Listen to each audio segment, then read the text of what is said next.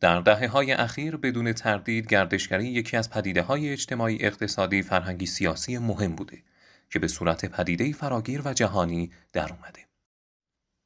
در چند دهه گذشته گردشگری همواره رو به رشد و در حال متنوع شدن و یکی از بزرگترین بخش‌های اقتصادی جهان بوده و در کنار درآمدهای ارزی فراوان مواردی نظیر اشتغالزایی، رونق کسب و کار، توزیع ثروت، ترویج و تبادل فرهنگی و کمک به توسعه صلح رو هم باعث شده. در سیاستخانی هفته 39 سال به گردشگری بر اساس مختصات بومی کشور می‌پردازیم.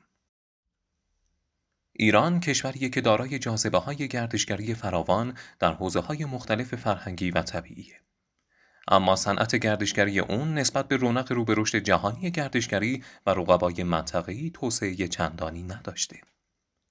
ایران از لحاظ بناها و آثار تاریخی جز نه کشور اول دنیاست و از لحاظ جاذبه های اکوتوریستی در میان ده کشور برتر دنیا قرار دارد.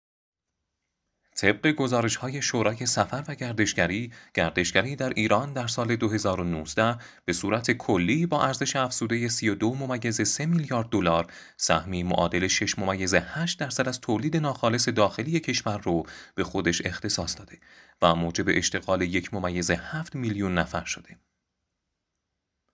بر اساس آخرین گزارش مجمع جهانی اقتصاد، ایران به لحاظ رقابت پذیری سفر و گردشگری در بین 140 کشور جهان در جایگاه 89 قرار دارد.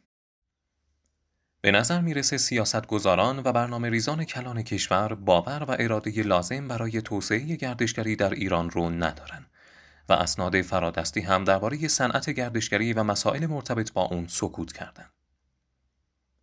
باید بپذیریم که نگاه تقلیلگرانه فرهنگی به حوزه گردشگری و بیتوجهی به گونه های گردشگری نمی‌تونه ایران رو به جایگاه مناسبی در بازار گردشگری برسونه.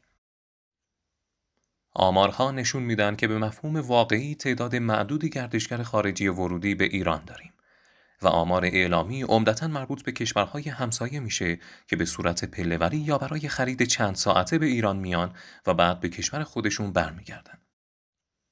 اندیشکده پیشرفت گردشگری ایران پیشنهاد داده بررسی و توجه عمیقی نسبت به گردشگری دینی در ایران انجام بشه و با توجه به ظرفیت‌های اون برنامه ریزی و سیاست گذاری در این حوزه صورت بگیره.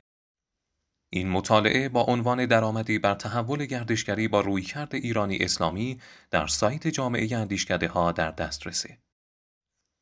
ممنون که همراه سیاستخانی این هفته بودید و ما رو با نظرات و پیشنهادات خودتون یاری می‌کنید.